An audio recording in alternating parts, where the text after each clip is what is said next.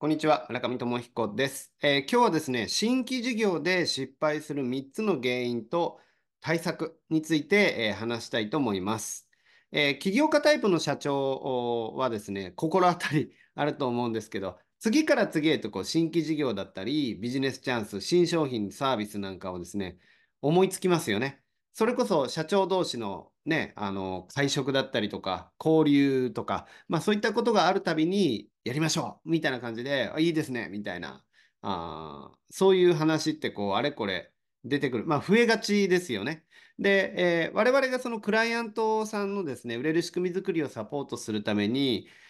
2年ぐらい前にアライアンスを1回組んでた営業会社さんがあるんですけれども、その社長さんも同じようなタイプだったんですね。えー、今年、あの、まあ、久しぶりにというか、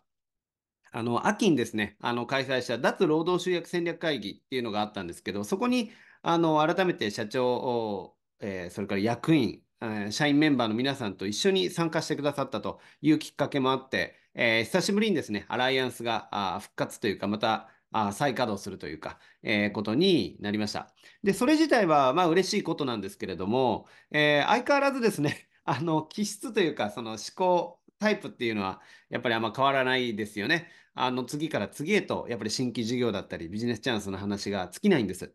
あの、リクルートのご出身で営業力がもう本当にすごい方なんですよね。リクルート出身の方で営業、もう営業力すごいですよね。特に B2B の営業すごいですよね。で、バイタリティもあり、で、またチャンスへの嗅覚みたいなのがもうずば抜けてるっていうか、あの、もうお世辞抜きに天才的な人なんですよ。ただ、それでも、だからといって、じゃあ新規事業が次々と成功するのかって言ったら、まあそういうわけじゃないんですよね。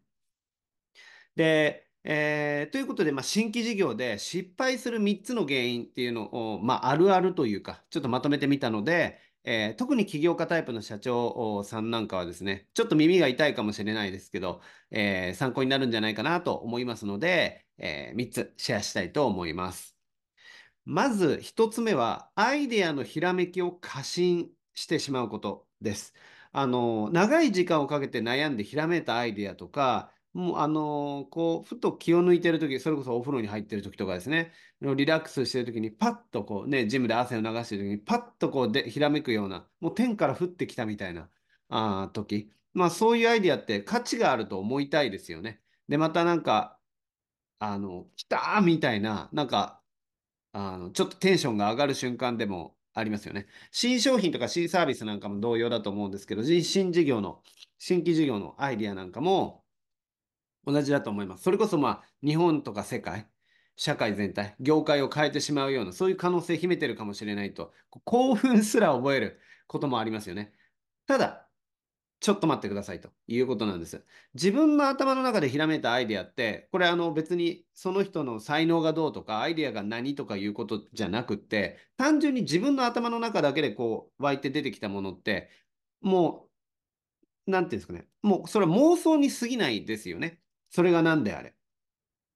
なので、まずはきちっとこう言語化するっていうことから始めるのがいいんじゃないかなと思うんです。つまり、その、要するにビジネスとかマーケティングっていうのも全部、もう突き詰めれば、まあ大体一緒じゃないですか。本質、原理、原則みたいなことって。要するに誰向けにどういう問題解決をどういう方法で提供するのかっていうことですよね。結局は。で、すでに、あの、皆さんがですね、よく知ってる、例えば身の回りの会社さんとか人、あの、家族、親戚、ご友人とかですね、の中に、まさにこの人のためのものだとか、まさにこういう会社のためのものだよねって思えるような会社、あるいは人物がいるでしょうか。だか仮説ベースでもいいと思うので、えー、確からしいニーズが確かに存在するんだという根拠は、えー、あるのかっていうところですね。その根拠なく、本当にパッとひらめいたものって、あのうん、結構失敗率高いような気がしますね。はい。二つ目。二つ目、うまくいかない原因は、えー、時間をかけて完璧な商品を作ろうとしてしまうことです。えー、お客様の顧客の問題解決ではなくって、自分が作りたいものを作ってしまってないか。あるいは、良かれと思って高機能、完成度に磨きをかける一方で、えー、要するにサービス拡充とかですね、していく一方で、ラインナップを揃えるとかですね、いう一方で時間をかけすぎてないでしょうか。で、テストマーケティングとかテストセールスの段階を踏み込むのが遅くなってないでしょうか。これ、あの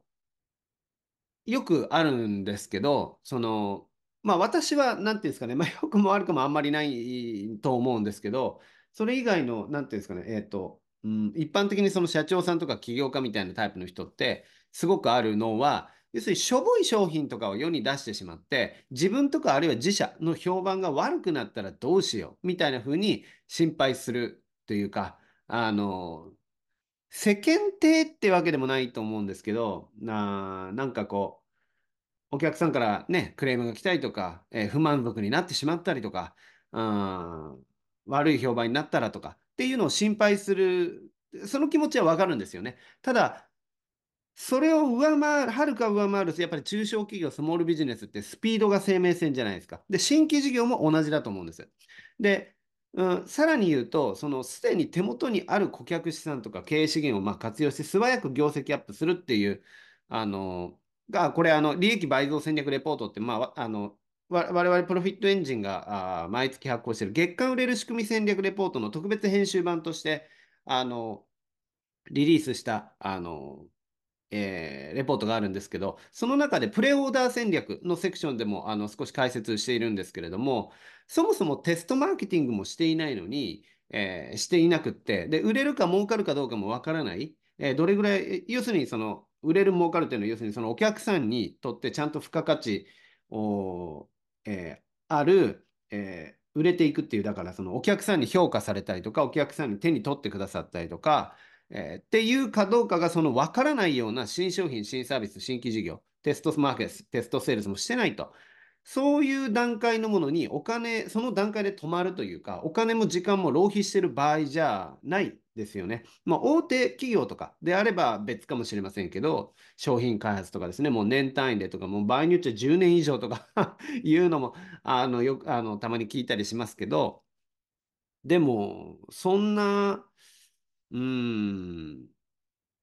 我々、その小さい会社の場合には、順番が逆ですよね。それこそもう作る前に、もうプレオーダー戦略っていうぐらいですから、先行販売とか予約、え注文を取るとかですね、順番が逆ですよね。作る前にまず売るとか、仕入れる前にまず売るとか、あ、あるいは、まあ、せめて試作段階ができた段階でもう売り始めるとか、まあ、それくらいのスピード感、それくらいの順番で、えやる方が、えーうまくいきやすいというふうに思います。最後、3つ目。新規事業がうまくいかない原因。3つ目は、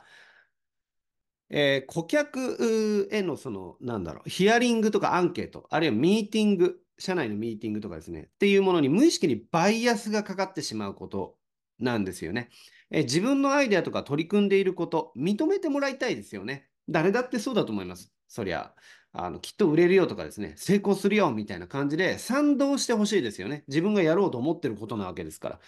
あの、もちろん頭では反対意見だったり、別の視点だったりも、あの、